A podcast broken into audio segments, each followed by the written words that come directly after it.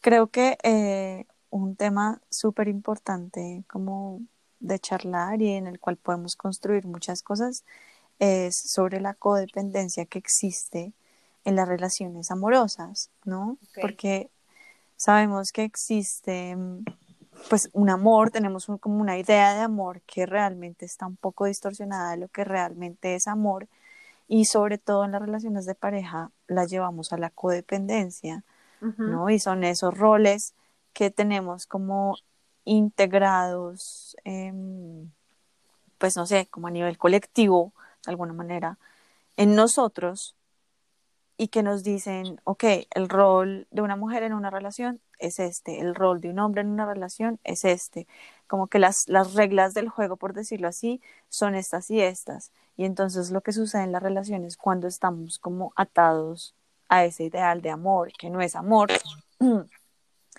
realmente lo que pasa es que de alguna manera eh, empezamos a negociar, porque si bien más bien lo que es una relación es eso, es una negociación, ¿no? Pero entonces em, negociamos y como que el, el intercambio que se hace es el amor, ¿no? Es el dar amor y es el recibir amor. Y eso realmente no es amor. A mí me parecería, mientras hablabas de, de, de, digamos, como de esta introducción, pensaba en iniciar incluso, o sea, como comenzar o abrir la puerta de este tema de la codependencia por la, por la palabra misma de la codependencia. Y es que es, ¿qué es dependencia? ¿Qué es codependencia? Depender el uno del otro.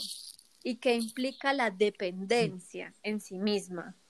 La dependencia implica que yo tengo unas necesidades que no puedo suplir por mí misma o por mí mismo y que justamente dependo de algo externo, de alguien más, para que supla esas necesidades, porque yo por mí mismo no me puedo valer en esas necesidades, que pueden ser emocionales y de cualquier otro tipo.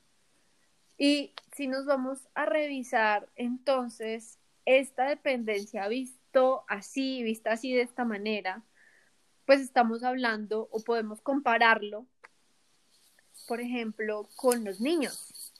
Los niños, en su inmadurez natural, son seres que por no haberse desarrollado completamente, aún dependen de sus cuidadores, que biológicamente están ahí para, y bueno, tú sabes que yo soy una loca de la biología, que están ahí para em, suplir esas necesidades que el niño aún no es capaz de suplir, pero que está llamado a ser capaz de suplir en algún momento. Y por eso vemos en la naturaleza los pichoncitos eh, que, se tiran, ¿no? Que, como incluso en las películas, como que los padres, los pajaritos papá, pajarito mamá, enseñándose, enseñándole a los pichoncitos a que huelen, a que se arriesguen y todo el tema. O vemos eh, como literal minutos o horas después de que nace un caballito, ya aprendiendo a caminar, ¿cierto? Porque es lo natural, o sea, listo, dependes hasta cierto punto del progenitor, de papá, de mamá, pero hay un punto en el que necesitas como desarrollar la capacidad de suplir esa necesidad por ti misma o por ti mismo, pero ¿qué pasa cuando no la desarrollamos? ¿Qué pasa cuando nos quedamos ahí quietos digamos, como esperando que alguien más nos siga eh, supliendo esas necesidades. Entonces, es muy sencillo. Pasamos de depender emocionalmente, en este caso, porque estamos hablando de las relaciones, emocionalmente, pasamos de depender de mamá y papá a depender de la pareja. Pero eso es, al punto a donde quiero llegar, es, em, eso es inmadurez. Eso es que me falta todavía desarrollarme como individuo. Eso es que no, y, lo que tú decías al principio, no estoy compartiendo todo lo que soy, sino que estoy buscando en el otro que me dé lo que yo no tengo, lo que no puedo darme a mí. Exacto. Eso que dices ahí también es súper importante, ¿no? Y es como el vacío, el vacío que tenemos cada persona cuando entramos en una relación y entonces ese vacío lo que esperamos es que sea llenado por la otra persona, ¿no? Y permitimos que nuestra felicidad, que nuestro bienestar dependa de lo que hace la otra persona y viceversa. La felicidad de esa persona, el bienestar de esa persona pasa a ser mi responsabilidad cuando entramos ambos en este juego, por decirlo así, en esta negociación que es la relación, una relación amorosa en la cual es, esa idea de amor está distorsionada y es más bien codependencia. Entonces, fíjense que em, el hecho de, de yo no estar completo, el hecho de yo no sentirme feliz yo mismo, el hecho de yo no sentir que soy amado, en principio hace que ese vacío no se va a poder llenar por nadie más, sino por mí mismo, ¿no? Y cuando dos vacíos de alguna manera como que se abrazan el uno al otro, lo que hacen es un vacío aún más, grande. Exacto. Sí.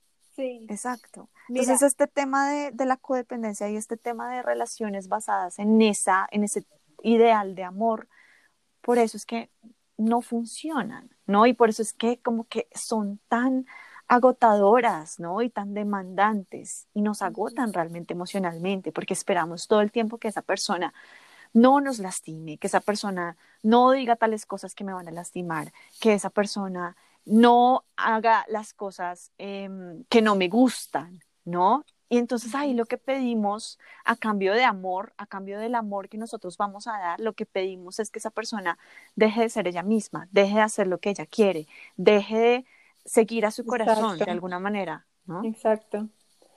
Mira, tú decías algo que me parece fundamental, que de hecho es como yo utilizo mucho como la referencia a esta, como a las como un jarrón para explicar la diferencia entre un amor eh, dependiente, que es todo menos amor, y el amor libre. Y es esto, supongamos que todos los seres humanos somos como jarrones. Entonces, somos como jarrones que están por el mundo buscándose unos a otros, ¿listo? Entonces, el amor dependiente es un jarrón que está vacío o medio vacío, ¿listo? Que tiene un poquito de contenido, pero que tiene un gran vacío. Entonces busca necesariamente otro jarrón que llegue y le, y le comparta su amor, o sea, le comparta un poquito de su contenido para sentirse menos vacío. ¿Ok? Mm. Y ahí pasa eso que tú estás diciendo, que yo entonces estoy esperando que el otro cumpla estos y estos y estos roles y que haga o deje de hacer y por lo tanto deje de ser sí mismo y se esclavice en lo que yo creo que tiene que hacer. Y entonces, si la otra persona es también un jarrón medio vacío, pues mucho menos me va a poder brindar algo porque también va a estar esperando que yo le llene sus vacíos y entonces nunca vamos a lograr realmente construir algo eh, ¿cómo se puede decir?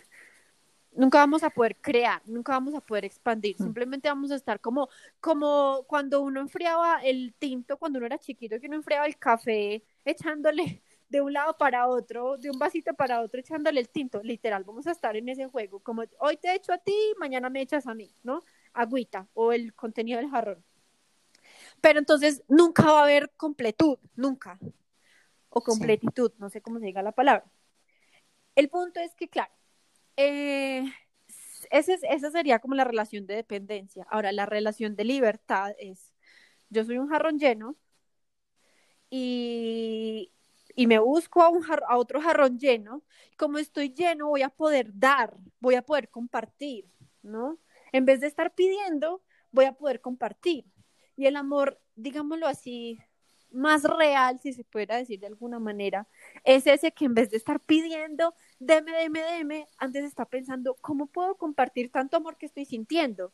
Entonces ya no me va a importar si el otro hace o deja de hacer, porque yo estoy completo en mí mismo y no me importa, da igual si el otro hace o deja de hacer, porque yo en, mí misma me siento bien y no necesito que alguien haga o deje de hacer.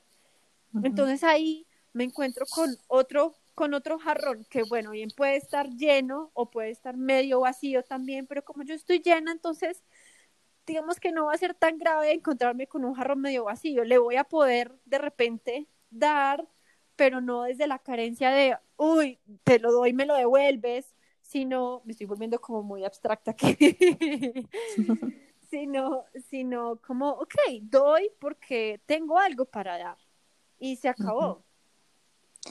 Claro, y lo que pasa cuando, cuando mencionaste esa palabra tan importante y es crear, ¿no? Crear cosas nuevas, ¿sí? Como no, no pedir y no quitar y no como vaciarnos a nosotros mismos por la otra persona, sino en conjunto crear. Y es que, claro, en, en pareja sí nos podemos complementar, ¿no? Y de la pareja podemos aprender, pero ese aprender se trata de yo soy yo, mi pareja es ella misma, es, es sí misma, y juntos podemos aprender como de esa, mm, eh, de esa humanidad del otro, por decirlo de alguna manera, ¿no? Y ese comprender me lleva también a, a, entender, alimentarme aún más a mí misma, a entender mucho más de mí mismo, ¿sí? Pero no estoy esperando que el otro me dé algo que yo no tengo, ¿no? Sino que el otro sencillamente me complementa, me ayuda a ver más, me ayuda como a ampliar ese espectro. Exacto. acá, digamos que ya, ya definimos como esa, esa parte de, de, la dependencia, pero también podríamos, de alguna manera, empezar a definir qué es amor realmente, ¿no? ¿Qué es como esa, esa esencia, es, ese, pero, o sea, esa, antes, ese amor completo? Antes, antes de eso quería como, como añadirle algo a lo que estabas diciendo y es esto. Obviamente no vamos a pintar aquí las relaciones de pareja, digamos como las relaciones libres y las relaciones de amor verdadero. No queremos aquí pintarlas como un cuento de hadas, como que todo es color de rosa, como que todo es perfecto y solamente existe las emociones eh, positivas, como se llaman culturalmente, ¿no? No. En toda relación por el simple hecho de haber una relación, por el simple hecho de haber dos partes, va a haber conflicto. Esto es así. Y el que no lo quiera creer, pues que siga viviendo en su cuento de hadas, ¿no? Ahora, si somos dos personas con ese jarroncito lleno de amor, si no tenemos vacíos, lo que vamos a tener la oportunidad de ver en el otro, en la relación con el otro y en el conflicto que me pueda generar el otro, es un aprendizaje es un espejo de, wow, ok, yo estoy llena, me siento bien por mí misma, no tengo miedo de perder a la persona, no me prostituyo por perder a la otra persona. Ahora, cuando veo conflicto en la otra persona, cuando esa persona me muestra algo que no me gusta, no lo veo entonces desde el miedo de, voy a perderlo o le voy a obligar a que cambie para no perderlo, sino cómo puedo aprender de mí mismo a partir de eso que la persona me está mostrando que no me gusta. ¿Cómo puedo todavía llenarme más, completarme más, conocerme más, hacerme todavía más eh, integral o más completo a través del conflicto que veo en el otro? Esto, si fueran, si tuviéramos una relación o si nosotros fuéramos ese jarroncito lleno y estuviéramos teniendo una relación desde la libertad. Si por el contrario, no estamos teniendo una relación de la libertad, sino una relación de codependencia, entonces veo en el otro algo que no me gusta y entro en pánico. Entro en pánico porque entonces digo, wow, no me gusta esto que la otra persona me está mostrando, pero entonces tengo dos opciones eh, aguantármelo, aguantármelo porque si le digo alguna cosa, si manifiesto mis necesidades, si le digo que no me gusta, entonces corro el riesgo de perderlo y qué miedo perderlo porque me llena el poquito vacío o me, me llena un poquito el vacío que tengo. O la otra opción que tengo es entrar a manipularlo o a manipularla para que cambie para que deje de ser sí misma, pero para que se ajuste a lo que a mí me gusta, porque me tiene que llenar, porque me tiene que completar, porque tiene que ser lo que, lo que se acomode más a mí y porque obviamente si yo no estoy completa, si yo no me amo, pues no voy a querer verme, mucho menos voy a querer verme en lo que no me gusta del otro. ¿Sí? Entonces, eso me parece fundamental, como que, hey, yo pienso que sí es posible llegar a tener eh, relaciones desde la libertad y desde de verdad, desde el amor verdadero, que no significa relaciones que no tengan conflicto, pero el conflicto se va a vivir de una manera completamente diferente. En el escenario de la codependencia, el conflicto se vive desde la culpa, desde el victimismo y desde todo lo, todo mal. y desde el escenario de las relaciones no codependientes, o sea, de las relaciones libres y en la que cada uno comparte su completitud, entonces el conflicto se vive como una oportunidad para conocernos a nosotros mismos y para crecer y para seguir creciendo y nunca nos vamos a tomar nada personal porque vamos a saber que el otro sencillamente nos está mostrando lo que somos y se acabó. Exacto, y es que exactamente eso es lo que es conflicto, ¿no? Cuando a mí me genera conflicto algo, significa que hay una herida, pero esa herida no me la está causando el otro, esa herida el otro la está tocando y entonces la herida se está manifestando, me está doliendo porque ahí esa herida, esa herida de alguna manera ya existía, ¿no? Y eso es lo que es conflicto. Y entonces, claro, viene mi pareja y hace algo o dice algo que a mí no me gusta y eso me duele. ¿no? Me genera conflicto, enciende en mí ciertas alarmas. ¿Por qué? Porque yo ya tengo una información que define mi percepción em, con respecto a eso que mi pareja me está diciendo, con respecto a eso que mi pareja está haciendo, ¿no? Pero la herida es mía. Mi pareja simplemente la tocó, ¿sí? La hizo em, evidente. Sí, exacto. ¿no? Pero entonces, ¿quién necesita sanar esa herida? ahí el hecho es que mi pareja no es la que tiene que no tocar la herida jamás, sino que yo tengo que, una vez me está doliendo, mirar hacia adentro, bueno, ¿por qué me está doliendo? ¿Sí? ¿Qué, qué quiere decir esto? ¿Qué no he sanado? ¿Por qué aparece nuevamente esta herida a decirme, a comunicarme, duele, a comunicarme, me genera conflicto, a comunicarme, no me gusta, me siento incómodo? Porque claro, la, pareja puede hacer mil cosas, ¿no? La pareja puede un día despertarse de malas pulgas y respondernos de manera seca y eso no es el fin del mundo, pero para muchas personas sí lo es y se lo toman personal y es como que me está hiriendo, está siendo grosero, en fin, ¿no? Pero entonces no nos sentamos a preguntarnos, ok, ¿por qué a mí me está generando tanto conflicto y por qué me está confrontando tanto esta situación que realmente en otra ocasión a lo mejor ni siquiera la notaría? ¿Sí? Y eso es lo que es conflicto. Entonces, así, muy bien como tú lo dijiste, necesitamos empezar a aprender lo que la otra persona nos está mostrando de nosotros mismos, porque siempre nos muestra algo de nosotros mismos la otra persona. Y eso que nosotros vemos de alguna manera, lo vemos así, es porque existe información que define mi manera como yo veo determinadas situaciones. Y esa es la información que nosotros necesitamos acceder y empezar a sanar para que entonces el conflicto se transforme y trascienda y deje de ser conflicto. ¿Sí? Y la solución ahí no es que mi pareja deje de hacer las cosas, es que yo me dé cuenta por qué estoy reaccionando de X o Y manera cuando mi pareja hace determinadas cosas. Y es que mira, definitivamente, o sea, partamos de la base de que todas las relaciones, todas, no solo las de pareja, sino todas, eh, tienen una función esencial y es que nos conozcamos a nosotros mismos. Entonces, cuando nos relacionamos con otras personas desde el vacío, que también podríamos decir desde, desde, el, desde el no amor, desde el desamor o desde el rechazo hacia uno mismo, que, bueno, vuelve y juega la misma palabra, la, la codependencia o la inmadurez. Cuando me relaciono con otra persona desde el vacío, entonces, ¿qué va a pasar? Igual la relación va a funcionar para que yo me vea a mí mismo, pero como no me amo, como me rechazo, como no me acepto, pues obviamente no voy a querer ver lo que esa relación me quiere mostrar, no lo voy a querer ver, porque ya tengo un rechazo, porque no soy capaz de verme, porque no quiero ni siquiera, no, no tengo ganas y mucho menos la responsabilidad de querer conocerme a través del otro.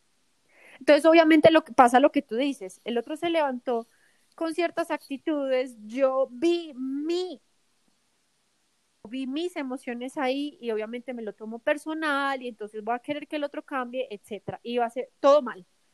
Mm. Si por el contrario me relaciono con otra persona desde el amor propio, desde la madurez, desde la libertad, desde la independencia, voy a estar dispuesta y de hecho voy a tener ganas de que la otra persona me muestre lo que soy, incluso cuando me va a mostrar, incluso cuando me muestre cosas que no me gustan, porque sé que son oportunidades que tengo para seguir sanando, seguir creciendo, seguir evolucionando, ¿sí? Y el escenario puede ser exactamente el mismo, qué sé yo, eh, mi pareja se levantó eh, gritando, listo, el escenario es el mismo, pero eh, persona A, codependencia, inmadurez, irresponsabilidad, ah, claro, mira, usted se levanta siempre así, a ver si algún día cambia, no sé qué.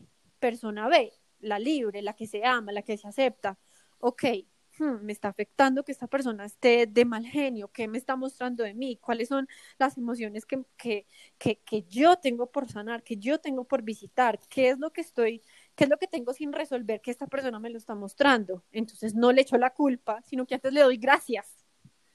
Mm. Exacto, porque estoy dispuesto a ese aprendizaje, a integrar ese aprendizaje. Y en el momento en que yo sea capaz de integrar ese aprendizaje, seguramente esas mismas em, actitudes, palabras o lo que sea de mi pareja no me van a afectar al punto en que normalmente lo hacían. ¿no? Van, van a perder poder sobre mí porque ahora yo retomo mi poder, porque ahora yo integro el aprendizaje detrás de esa experiencia, detrás de lo que mi pareja me quiere mostrar sobre mí mismo. Y cuando lo integro, mm, cuando lo integro, se vuelve, es que ya ni siquiera lo voy a ver, porque ¿qué pasa? Listo, veo que la otra persona me está mostrando, por ejemplo, que la otra persona con esa rabia me está mostrando que es capaz de poner sus límites, que es capaz de decir lo que siente y lo que piensa, etcétera. Ok, ya sé que lo tengo que integrar, ya sé que lo que tengo que trabajar en mí. Cuando lo trabajo en mí, ya no me va a afectar lo que veo en el otro, simplemente va a ser, ahí sí va a aplicar el amor incondicional. Esa persona se puede seguir levantando de mal genio o gritando lo que sea, pero como yo ya lo trabajé en mí, ni siquiera me voy a dar cuenta, ni siquiera lo voy a notar. Y es que es así de mágico. ¿Por qué? Porque ya no tienes que verte en este espejo, ya lo trabajaste, ya lo integraste, ya lo sanaste, se acabó. Ni siquiera lo vas a notar y entonces vas a aceptar que esa persona sencillamente es así, la amas de verdad, con incondicionalidad, la amas aunque se levante gruñona, gritando lo que sea, y no te va a afectar. No, ojo, la vas a amar, no no se trata de te la vas a aguantar o la mm. vas a tolerar, no, ojo con la palabra tolerancia, no, es que de verdad no te va a afectar ni cinco, ni cinco, no te vas a dar ni cuenta. Y es así. Sí, creo que acá, con lo que ya hemos hablado, podemos empezar a definir eso, eso que es amor realmente, ¿no? Y podemos empezar, de hecho, como pensando, hablando, eh, llegando como a la conclusión de lo que no es amor. A mí se me ocurre que amor no es sacrificio, amor no es hacer algo que no me gusta, obligarme, ¿no? Aguantar. Prostituirse. Condenarme. no es prostituirse. Sí, condenarme a. Tolerar. Ojo con la palabra tolerancia, porque es que también está un poquito de moda la palabra tolerancia o tolerar. Pero ¿qué es tolerar? Tolerar es como, como, bueno, está eso que no me gusta, pero como que de alguna manera hay una noción de aguante en la tolerancia. Mm. Yo tolero esto. No, no, no, no, no. Una cosa es que tú toleres algo que no te gusta, pero que, que te está produciendo emociones y no haces nada al respecto. Y otra cosa es que lo aceptes. ¿Ok? Entonces, no, eh, eh, amor no es tolerancia. Por el contrario, amor sería aceptación. No sé si me hice entender con esto. Sí, creo que ahí, ahí el tema es definir bien lo que es la palabra. O sea, ¿cuál es tu definición de, tolerancia? ¿No? Y eso es lo que nos, nos, necesitamos empezar a preguntar nosotros mismos, porque tolerancia nos la han pintado como el hay que ser pacientes, hay que aguantarse, hay que responder con una sonrisa en la cara, ¿no? Hay que aplaudir al otro y no, no, no, tranquilo. ¿cierto? Tú, a, pesar de que todo eso a mí de alguna manera me está carcomiendo por dentro, yo igual me hago el zen, ¿no? Y sonrío y fuerzo. Y esa, donde hay forzar algo, obligarse a, eso no Ahí no hay amor. Exacto. Eso no es amor.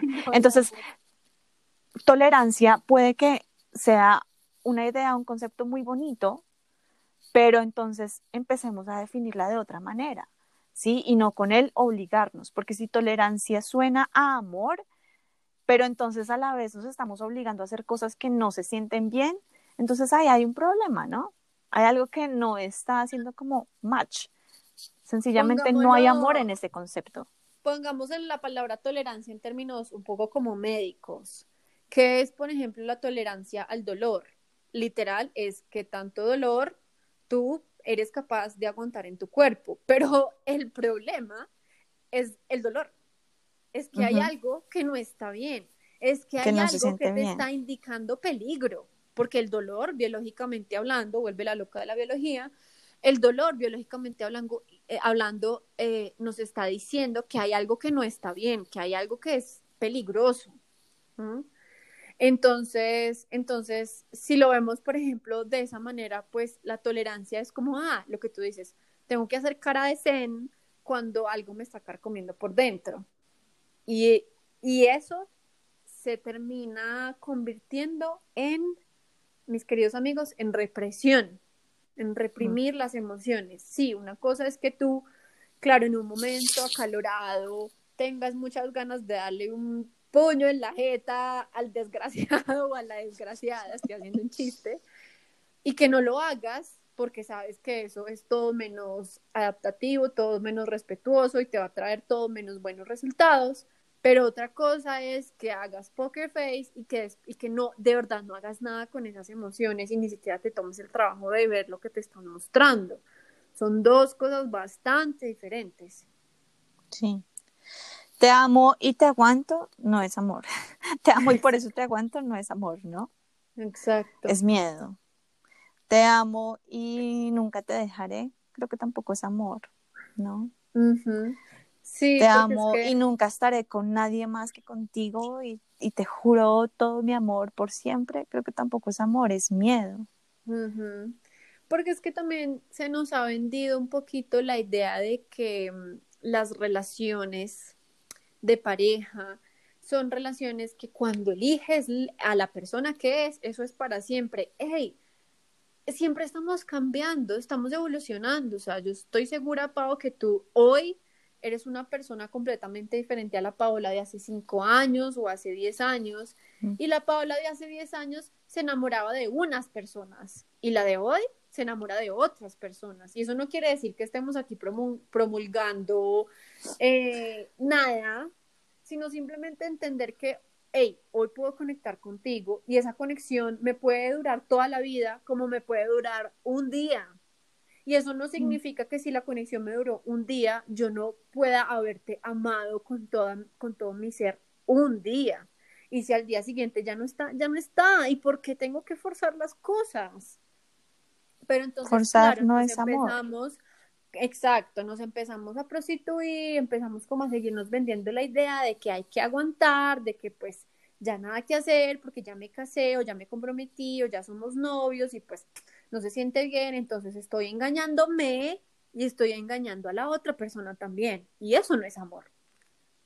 Y eso lo hago para cumplir las, unas expectativas que me pintaron sobre lo que debería ser X o Y, lo que debería ser yo, lo que debería hacer yo, lo que debería ser una relación, lo que debería ser la felicidad, ¿no? Pero son expectativas que son ajenas y no son propias. Claro, y si realmente amáramos a la otra persona, sería bonito que tuviéramos también el coraje de decirle cuando ya no conectamos con ella, porque pues es que tú no tienes que dejar de amar a una persona para para saber que ya, que ya no conectas con ella o para saber que ya no compates con ella o para saber que ya no quieres compartir más con ella. Tú puedes seguir amando a una persona, pero tener la honestidad y el infinito amor de decirle, oye, ya no más. Y no es que te haya dejado de amar y no es que nada, simplemente ya no quiero estar aquí y eso es amor porque eso es honestidad, eso es serte fiel a ti y serle fiel también a la otra persona. Imagínate que a, que a uno le prometan amor eterno y después de cierto tiempo esa otra persona por dentro sea como no quiero estar aquí, no quiero estar aquí, pero se obligue supuestamente para no hacernos daño. y realmente no quiere estar, pues ¿qué está haciendo? Nos está engañando. Pero claro, nos duele más el engaño de que se vaya con otra persona que, que, que nos diga, oye, ya no quiero estar más aquí. Sí.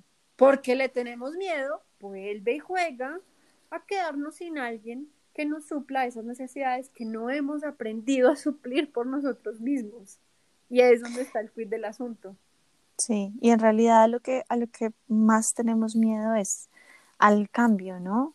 Al quedarme solo, al confrontar, ¿sí? Como a todo lo que represente un cambio que sea muy grande y que impacte mi vida, ¿sabes? Como que, que, que la revuelva y que la haga como patas arriba de un momento para otro, eso nos genera terror y vivimos huyéndole a ese cambio y a esa disrupción y a mm, como a esas decisiones difíciles que van a cambiar nuestra vida completamente y entonces lo que hacemos es prometernos y prometerle a la otra persona esa seguridad aparentemente seguridad eh, de siempre voy a estar ahí siempre te voy a amar nuestra relación va a ser siempre la misma tú y yo por siempre pero eso, nuevamente volvemos a, retomarlo, no es amor, es miedo, es miedo a cambiar, es miedo a perder a la otra persona, es miedo a fracasar. Siempre es miedo y no es, amor. Y es miedo a, a, tenernos que adaptar a las circunstancias, porque es muy cómodo, eh, la quietud es muy cómoda y adaptarse implica invertir energía, pero también a veces nos da como tanto miedo, como no, ya tengo toda mi vida hecha y ya tenemos muchas cosas en conjunto. ¿Y qué si tienes que hacer un montón de cosas para recrear tu vida, para repensarla, para reinventarla? ¿Y qué? Seguramente que ahí vas a encontrar también cosas súper gigantescas, súper geniales, nuevas, qué sé yo, pero no, es como no, pero es que ya tengo todo esto y lo tenemos todo, toda la vida armada en conjunto, pues bueno, ¿y qué pasa? O sea, ¿qué pasa si toca volverla a pensar? Si toca, si, si, mm, sí, o sea, ¿qué pasa en el, en el, bueno, ya llegó el momento, separémonos. Hay que hacer muchas cosas, ok, sí, invertamos esta energía, pero esto implica adaptarnos a las nuevas circunstancias, reinventarnos también. Sí, evolucionar avanzar. Creo que amor lo que realmente es es un, sentimiento o más bien una energía sin derecho de posesión, ¿no? Hablándolo en, relaciones de pareja que va muy en contra de este ideal y a esto que nos han pintado que es lo que debería ser una relación de pareja, que es codependencia, em, pero también hablándolo con, en cuanto a amor propio, ¿no? Y es, yo acepto como soy, acepto que estoy en constante cambio, acepto que estoy en constante aprendizaje y soy autocompasivo conmigo mismo y no me obligo y no niego, sino que por el contrario estoy como a merced de ese camino, si estoy dispuesto a caminar mi camino, estoy dispuesto a descubrirme, ¿sí? Y no exijo de mí mismo, tienes que ser así, tienes que hacer las cosas de esta manera, tienes que tolerar, tienes que ignorar. Y eso, eso creo que, creo que para mí es lo que sería amor real, amor absoluto. Y es simplemente como la disposición, ¿no? La aceptación y el abrazar mi camino y saber que el paso que estoy dando ahora es completamente diferente al paso que daré mañana y me hará una persona completamente diferente y aún así me amo y aún así soy compasivo y aún así no me juzgo. Amor no es juicio, ¿no? Sí, hay, hay, queda como en el aire un tema que yo creería que nos queda para una próxima ocasión y es el tema que dijiste, como sin derecho a posesión. O sea, creo que ahí ya se nos abre como todo un mundo nuevo y voy a dar un mm. pincelazo de lo que de lo que quiero decir y como de la discusión que, que quiero como abrir para una próxima ocasión y es está bien esta idea de amor sin posesión por todo lo que hemos venido hablando, pero, pero también em, no engañarnos, porque he visto casos de personas que intentan venderse esta idea de amor sin posesión, pero terminan sufriendo infinitamente, porque realmente no se la creen, no han realmente completado, llenado su jarroncito y creen que van a ir por la vida creyendo en el amor libre y no poseído, ¿cierto? Que está bien, pero conceptualmente es lindo, pero en la práctica eh, no lo sé, ¿sí? O sea, no quiero decir que el amor sin posesión no se, no, esté bien o esté mal, pero quiero decir que, que bueno, que hablemoslo en una próxima. que todavía nos queda mucho por hablar, sí, claro, sobre este Exacto. tema. Yo no sabría definir el amor, porque es que el amor para mí es todo, pero todo lo que sea amor. Y como por ponerle otra palabra, o sea, para mí el amor como que ni siquiera, ni siquiera cabe en una palabra, pero se parece a la paz, se parece a la paz, se parece a lo que me traiga paz, pero a la verdadera paz, no a la paz de, ay, no, no le voy a decir que no me gusta esto, porque me siento en paz, pero es una paz falsa. Sí, no, no como a la comodidad que nos brinda eh, la no confrontación y el no hacer y el, postergar, no a esa o no poner nuestros límites o no respetarnos o conveniencia, ¿no? Pero mm. creo que es como eh, algo que se le parece a la paz interior. Creería que eso podría de alguna forma acercarse al concepto de amor. No sé si tú tengas algo más por decir. Sí, creo que para mí también amor es eso. Sobre todo porque para mí amor es, es lo que somos en esencia.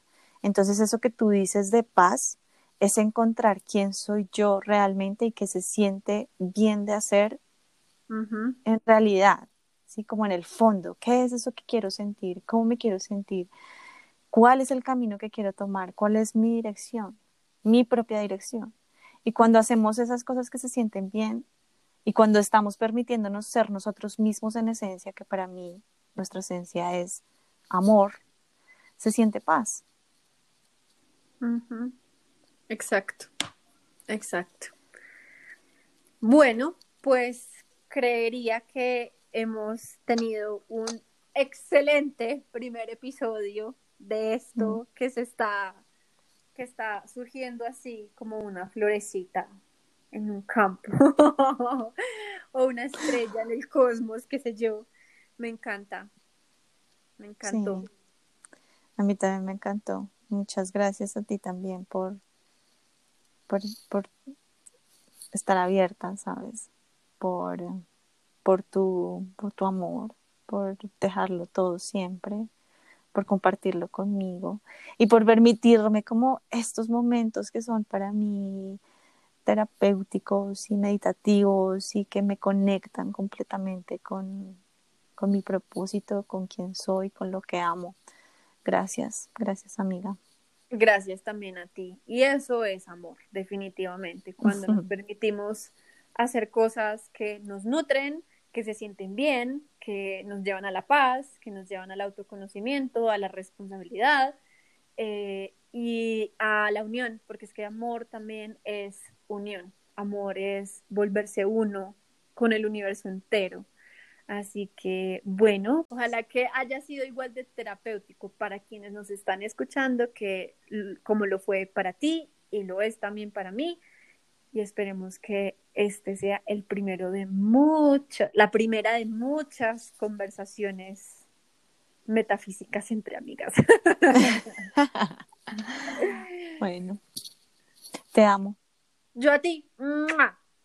Te amo con todo mi corazón.